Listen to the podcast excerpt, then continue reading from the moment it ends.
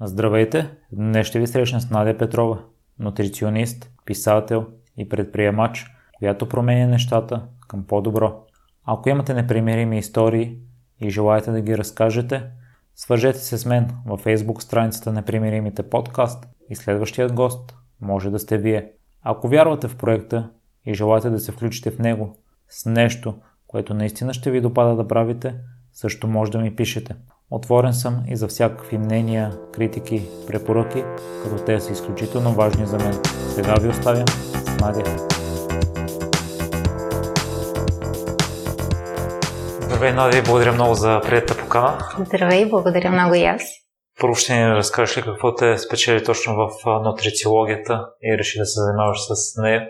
Моята история е към днешна дата малко прозаична, от гледна точка на това, че аз самата се сблъсках с здравословен проблем който налагаше спешна операция. И всъщност това беше нещото, което ме накара да потърся и друга гледна точка. И то всъщност не е първата операция, което така говори малко лошо за мен в онзи момент. Но това беше преди повече от 10 години. В България изобщо все още не се говореше за хранене от гледна точка на това, че то може да направи нещо хубаво за нас. Храненето беше просто храна. И тогава, когато ме диагностицираха и ме изпратиха за спешна операция, общо ми дадоха само няколко дни преди операцията, така че ме оперираха. Проблемът беше, че след 6 месеца след операцията, моят здравословен проблем се върна отново. И това беше така наречения wake-up call. Нали, тук нещо не е както трябва и да видим какво друго може да се направи по въпроса. Обиколих всички специалисти, задавайки един и същи въпрос на всички. Какво причинява моето заболяване и моето състояние, за да мога да махна причината?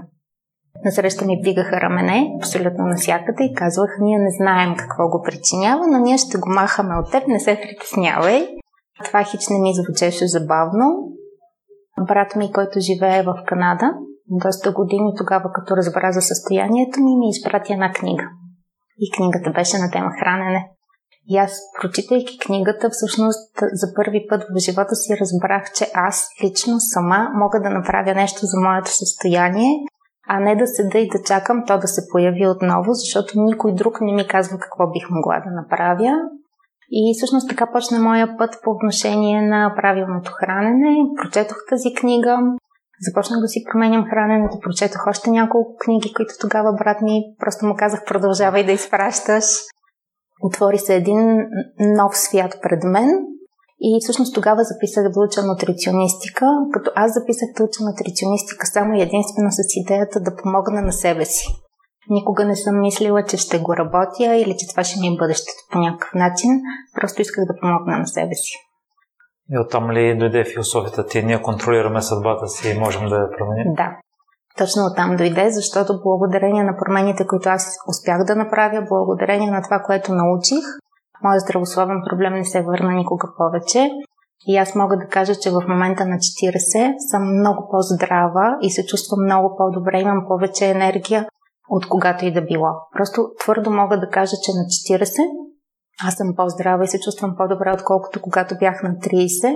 И знам, че всеки един от нас може да го постигне и просто много силно вярвам в това. В такъв случай ще дадеш ли някакви препоръки за това да сме търпеливи? Защото споделяш, че много хора очакват резултати още на втората седмица. Да, за съжаление това е една така наложено, наложено ни мнение от лекарствата и от медикаментите, където нали, човек очаква бързи резултати. Болите глава, пиеш едно хапче, спира да те боли глава. За съжаление, храненето и хранителните добавки не действат на този принцип. Те отнемат време и човек просто трябва да им даде нужното време, за да, за да получи желаните резултати, каквито и да са те. По отношение на това как да бъдем по-търпеливи, за мен това е въпрос на мотивация. И смятам, че ако човек има здравословен проблем, той обикновено е достатъчно силно мотивиран, за да пробва нещо различно. Проблем има, когато човек е здрав и когато му кажем, че той трябва да се погрижи за себе си превентивно. Българите не обичат да се грижат за себе си превентивно. Това е някаква химера, такава неосъществима. Така че по-скоро аз лично се опитвам да се фокусирам повече върху хората, които трябва превентивно да се погрижат за себе си. И вярвам, че върху това трябва да се фокусираме всички. За момента не се случва но общо взето мотивацията за всеки е нещо лично и вътрешно и трябва да си я намери сам.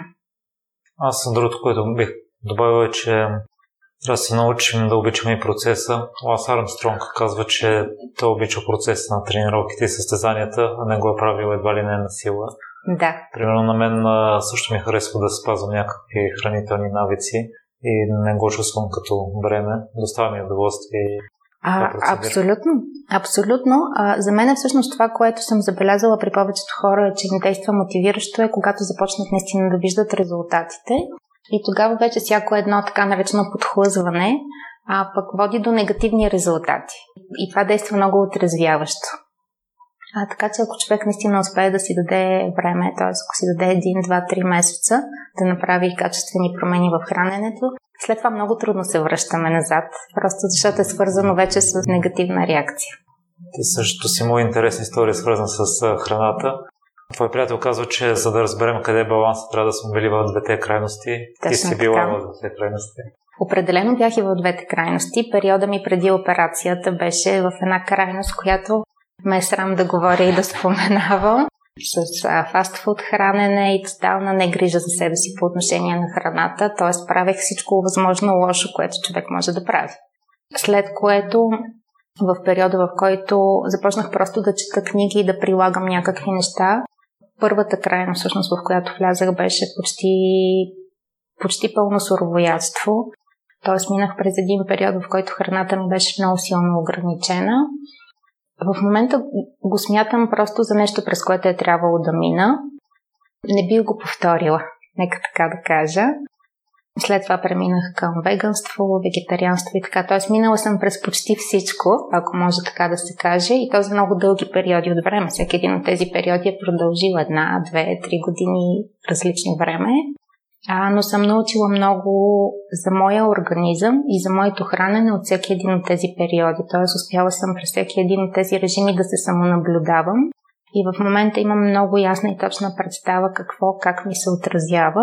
И това ми е помогнало и ми помага да имам изграден хранителен режим в момента, който е само мой, който не се припокрива от никоя общо валидна теория и с който знам, че аз се чувствам най-добре. Така че за мен човек трябва да мине понякога през всичките тези неща, за да може да разбере сам за себе си той кога се чувства най-добре и какво работи най-добре за неговото тяло, защото винаги го казвам, винаги ще го казвам, просто сме различни. И затова не е възможно един и същи хранителен режим да е абсолютно еднакъв за всички. Мен ми е интересно, тъй като си започнал от суровоядството и предполагам, че си приел, че това е най-правилният режим. За онзи период, да, така мислех каква промяна трябва да настъпи в теб, че да започнеш да ядеш примерно готвена храна или в последствие животински продукти? Да, сега, а, при мен беше малко по-различно. А, в момента а, веганите и вегетарианците, които познавам, са водени по-скоро от идеологични съображения. А, моето съображение беше само единствено моето здраве. Знам, че звучи много егоистично, но тогава в онзи период единственото, което мислех беше аз не искам повече да ме оперират и аз не искам моят здравословен проблем повече да се връща. Така че това, което правех, беше по-скоро свързано с моето здравословно състояние. И докато бях на суров и на веган режим на хранене, аз живеех с спокойствието, че докато се храня така, моят здравословен проблем няма да се върне. След което, получавайки нова информация и надграждайки знанията, които знам, установявах, че еди какво си, прието по еди какъв си начин, например, няма да ми навреди на здравословното състояние и аз го връщах в менюто си. След това, че рибата, например, или че омега-3 мазнините са изключително важни и могат да допринесат за това да се чувствам още по-добре и да съм още по-здрава, и аз ги връщах в менюто си. Тоест, при мен тези режими на хранене са били са застъпени само от гледна точка на моето собствено здраве и не съм имала тези тързания и проблеми. В такъв случай какво ще посъветваш хората и те да достигнат до най-добрия режим за тях? Защото ти в броя на хранения също си се различава. Хранила се през 2 часа, в момента се храниш два пъти на ден. Да. Аз лично смятам, че здравето ни трябва да е на първо място, отново като нутриционист и като човек, който има здравословни проблеми в миналото. Смятам, че здравето ни трябва да е поставено на пиедестал. И ако храненето ни в момента не е най-оптималното за нашето здраве, ние сме длъжни да го променим. Това е моето вярване за нещата.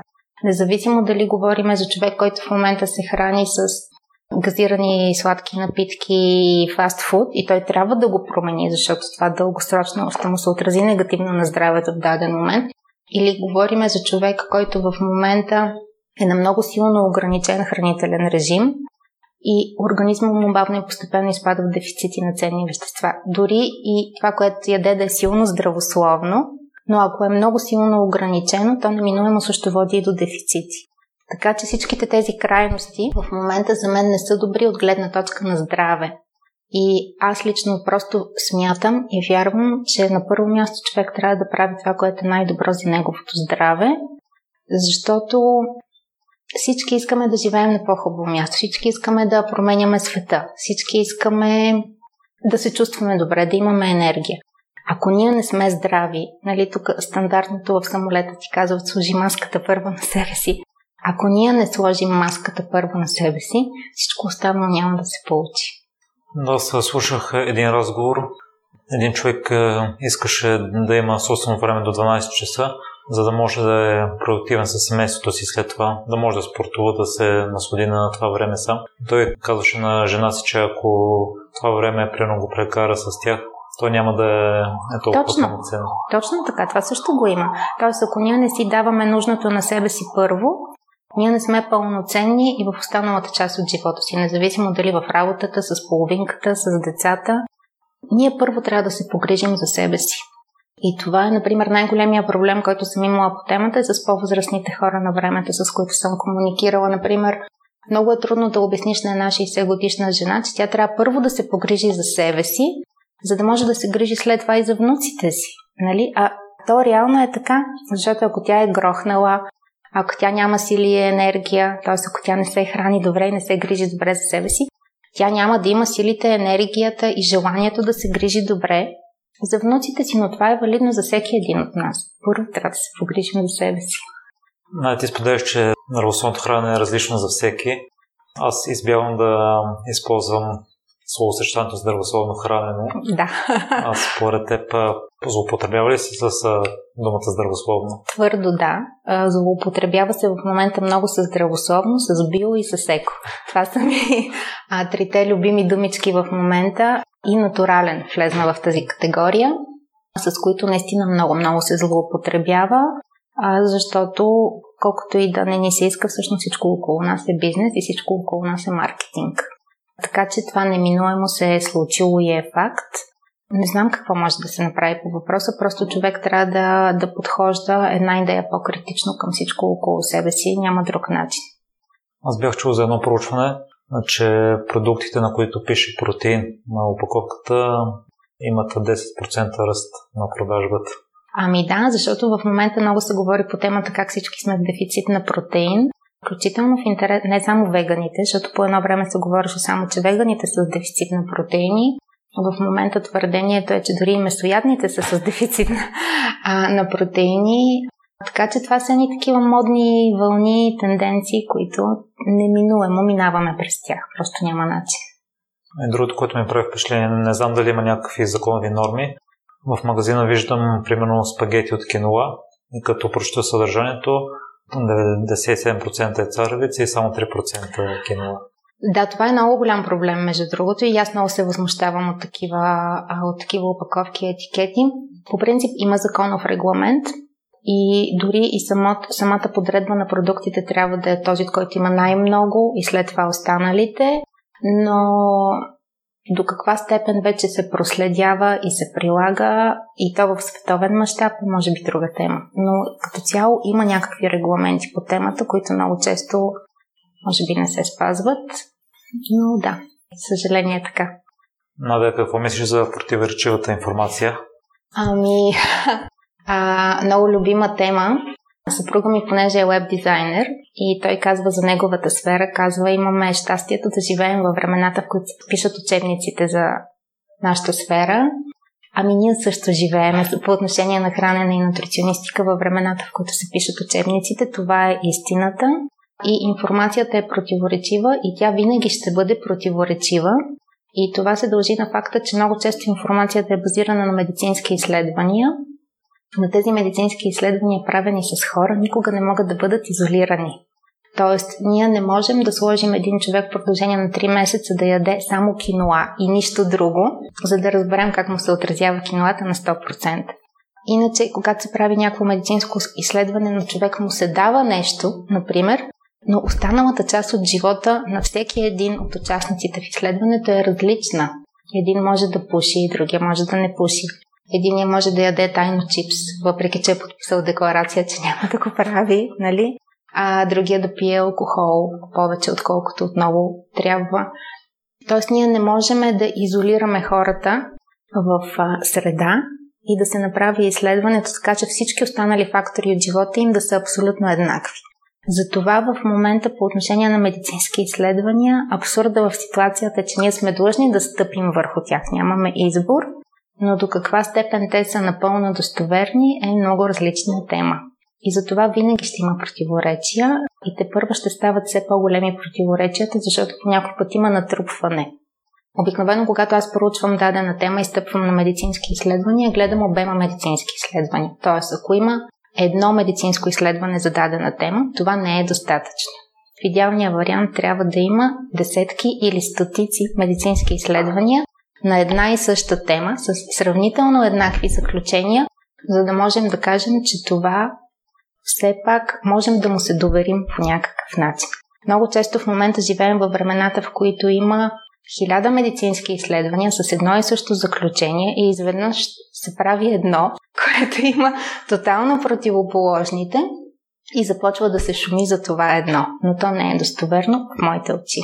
Така че това ще се случва. Ще има противоречията първо много. А, ние имахме такъв предмет, между другото, в Canadian School, който беше как адекватно правилно се разчитат медицински изследвания. Това е нещо, което всеки средностатистически журналист не прави както трябва, а за съжаление те са хората, които ги цитират и пишат за тях. И всъщност понякога самия журналист може да създаде допълнително противоречие, което липсва в самото медицинско изследване, ако човек си направи труда да го прочете. Така че тук по веригата има много неща, които, които допринасят за това нещо. Първо, че няма как обектите да са изолирани, т.е. участниците като хора. След това недостатъчно натрупване. И на последно място неправилна интерпретация. Така че, за съжаление, да, ще има такива много. Нали, ти освен нутрициологията, вече може би се описваш и като предприемач. Да. Какво е вътрешното желание да продължаваш да се развиваш и да даваш най-доброто от себе си? Моето вътрешно желание а, за послед... винаги е било едно и също. И когато бях преобладаващо нутриционист и сега когато съм преобладаващо предприемач, и то е било с какво още мога да помогна и какво още мога да дам. И това всъщност са нещата, които са ме движили винаги и тогава, и сега. Винаги съм искала да помогна и да дам повече.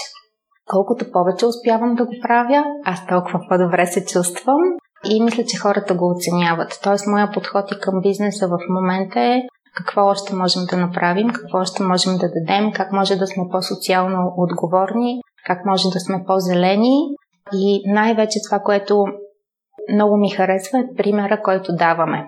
Просто ще разкажа една история, защото беше много, беше много интересно се получи. Това са рециклираните чаши, които ние в момента използваме за дегустациите на нашите продукти в магазинната мрежа. Дегустация е нещо, което доста фирми правят. Проблемът е, че по време на дегустация трябва да се използва много еднократна посуда, която а, нали, човек изпива една глътка и тя се изхвърля. И това от екологична гледна точка, разбира се, е пълен абсурд. Нали? Хубаво, че искаме да правиме бизнес и да продаваме повече, но трябва да се търсят, според мен, варианта това нещо да се прави по-осъзнато. И всъщност ние решихме да я използваме рециклирани чаши от рециклирано стъкло, купихме ги, изпратихме ги по магазинната мрежа и просто изрично поискахме дегустациите на нашите продукти да се правят само в тези чаши. И беше много интересно, след няколко дни след като го стартирахме това нещо като, като дегустация, ми се обади един човек, който е така един от големите биовносители в България с много собствени продукти.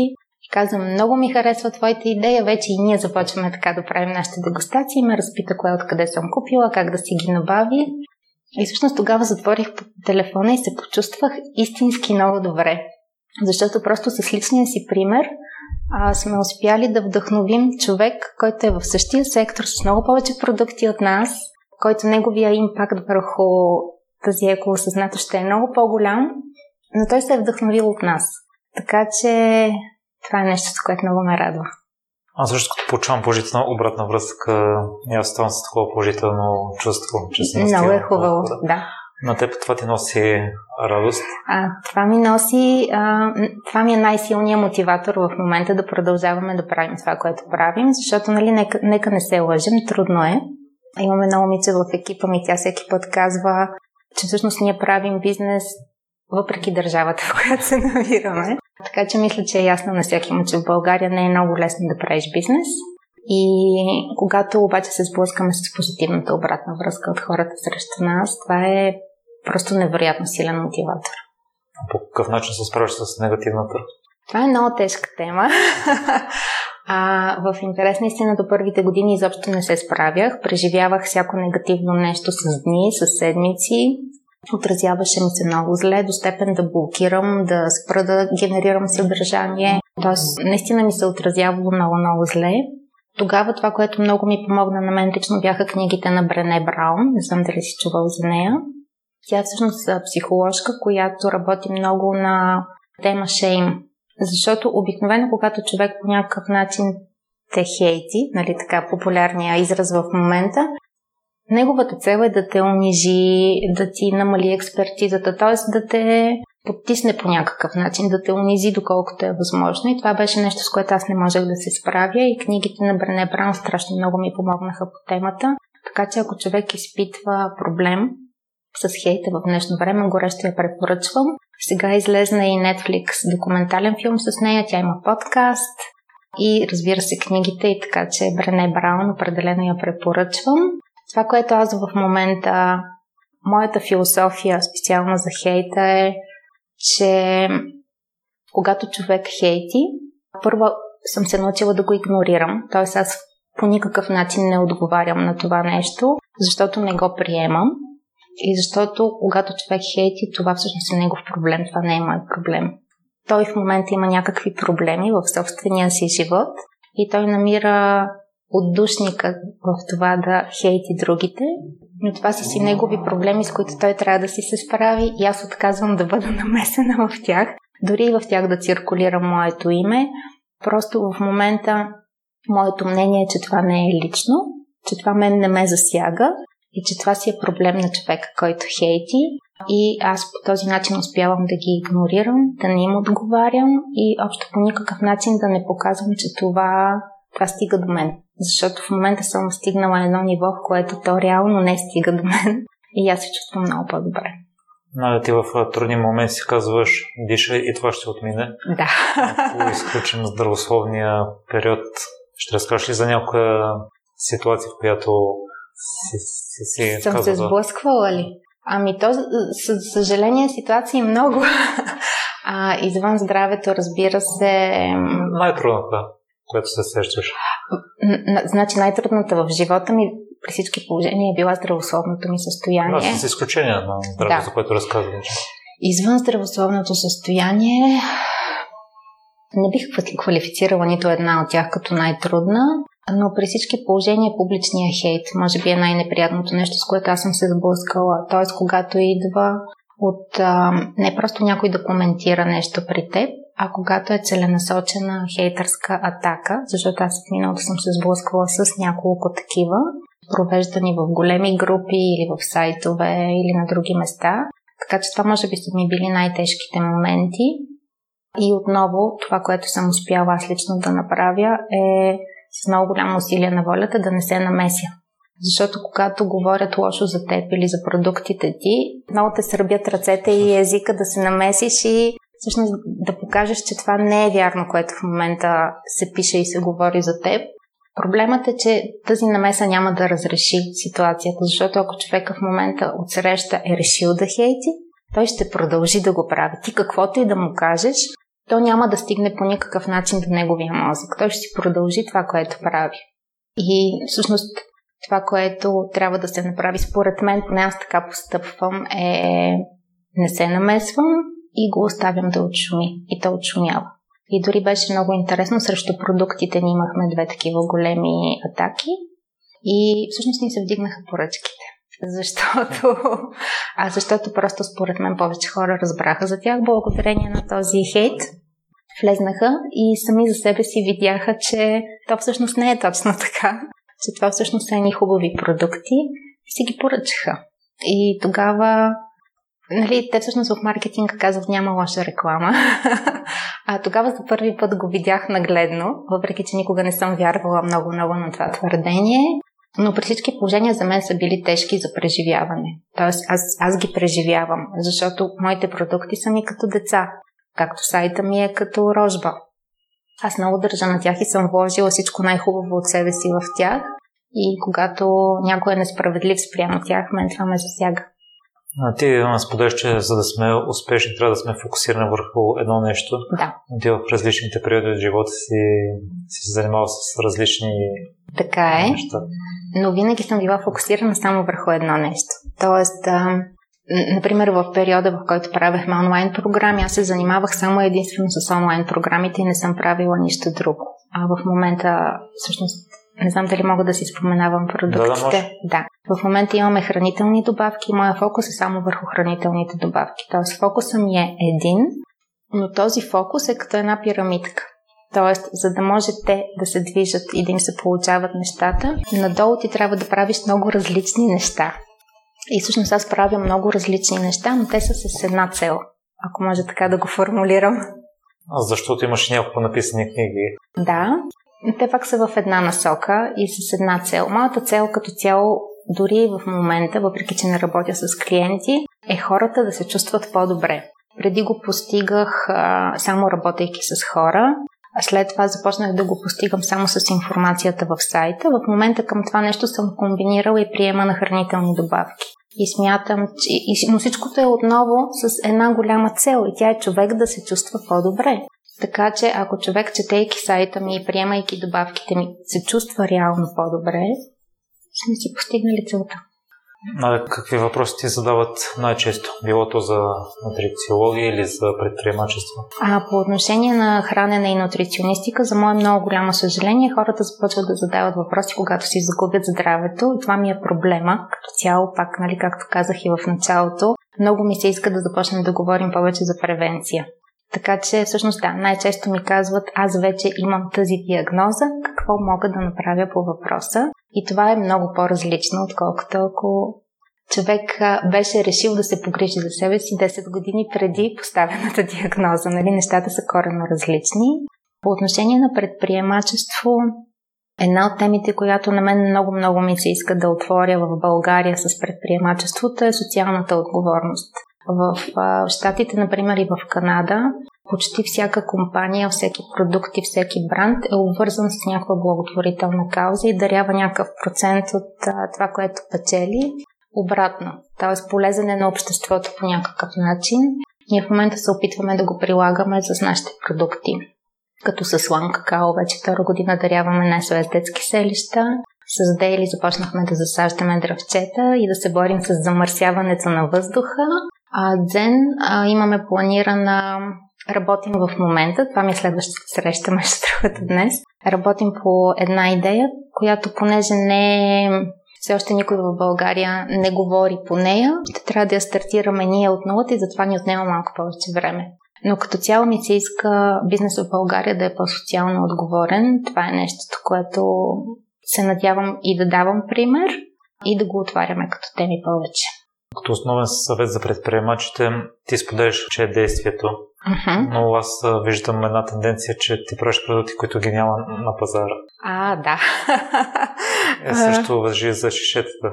Да, а, така е. Всъщност, за мен като цяло, когато се прави, когато се създава продукт, а, моето мислене при създаването на продукт е много различно. Аз не казвам, дай сега да измислим какво да правим, за да правим пари. Нали, т.е. това никога не ми е била движеща, движеща мотивация по какъвто и да е начин.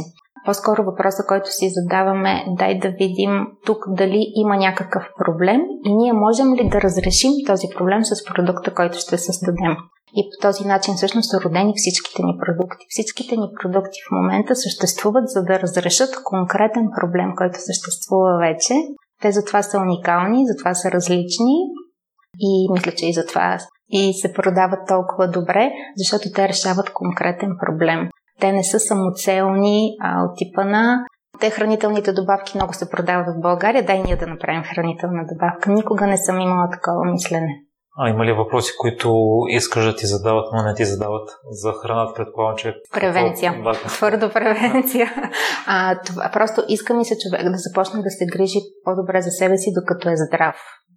Много е трудно на човек да кажеш, ти си здрав в момента, ма храни се добре, за да продължиш да бъдеш здрав. Но това е, това ми се иска да се случва. Мада при положение, че вече коментирахме различните неща, с които се занимава, по какъв начин се описваш днес? Ами днес по-скоро се опитвам като предприемач, а не толкова като нутриционист, защото установих, че в момента предприемач е новото ампула, в което мога да променя нещата към по-добро. И в бизнеса в България, и в по отношение на есозаднатост, социално предприемачество, т.е. темите, които обсъждахме. Но ако слушателите искат да се свържат с теб или да попитат нещо или да следят това, което публикуваш и правиш, къде могат да го направят? Ами единственото място, което в момента аз лично сама поддържам е Инстаграм профила ми. Във Фейсбук не влизам вече от две години, така че той се движи изцяло от екипа ми и дори да задават там въпроси, просто не отговарям аз на тях. А докато Фейсбук, Инстаграма в момента си го движа лично и отговарям на всеки един въпрос там, лично аз, така че там е мястото. Нали, в какво си се е провалила? А, понеже заговорихме за темата за предприемачество, аз всъщност съм предприемач а, от малка. Тоест аз преди бизнеса, който имаме сега с хранителните добавки, съм имала и други бизнеси, в които съм се проваляла. Те са били неуспешни, но аз лично смятам също, че това е част от пътя и от всеки един от тези бизнеси аз съм научила много неща, които след това съм успяла да приложа и те са ми помогнали и всъщност всеки следващ мой бизнес е бил по-успешен от предишния, нека така да кажа, но съм имала провали като предприемач, да. Какво научи от проблемите бизнеси, които го приложи в момента? Това, което научих е, аз по принцип съм много голям привърженик на мотото никога не спирай да учиш. За мен това е движеща сила за всеки, т.е. ако иска човек да е добър в каквото и да било, независимо дали да е добър нутриционист, добър лекар, добър предприемач, добър маркетолог, да има качествен и успешен подкаст, той не трябва да спира да учи и той трябва да се развива през цялото време и да става все по-добър и все по-добър и все по-добър. Така че, каква беше въпроса? Какво си научила от Какво съм научила? Всъщност, нещата, които научих от предишните ми бизнеси, съм ги приложила и в следващите. Например, първия ми неуспешен бизнес беше онлайн магазин. Тогава той не се получи както трябва. В момента имаме онлайн магазин и смятам, че настоящия ни онлайн магазин е много успешен, защото съм се получила от грешките на първия. Също така покрай първия си онлайн магазин, тогава към него бях направила блог, което беше много ново. Говориме за преди 13-14 години нямаше блогове още. В смисъл не бяха изобщо популярни но благодарение на този си блог тогава, след това ставайки нутриционист, си направих блога за нутриционист, който пък ми позволи да съм по-разпознато лице в нутриционистиката.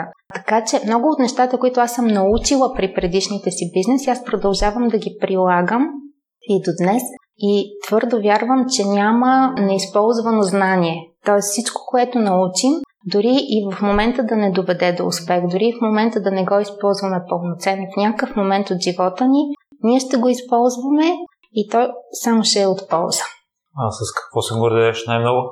А, най-много се гордея с постигната обратна връзка. Отново доволните клиенти и така хората, които идват и казват, че много сме им помогнали, че сме им променили живота. Това се гордея най-много. Благодаря много за това, това гостуване, Наде. И аз благодаря много, беше удоволствие. За мен още по-голямо. Благодаря, че слушахте целият епизод до край. Още веднъж, ако имате интересна история и желаете да я споделите, свържете се с мен и следващият гост на подкаста може да сте вие.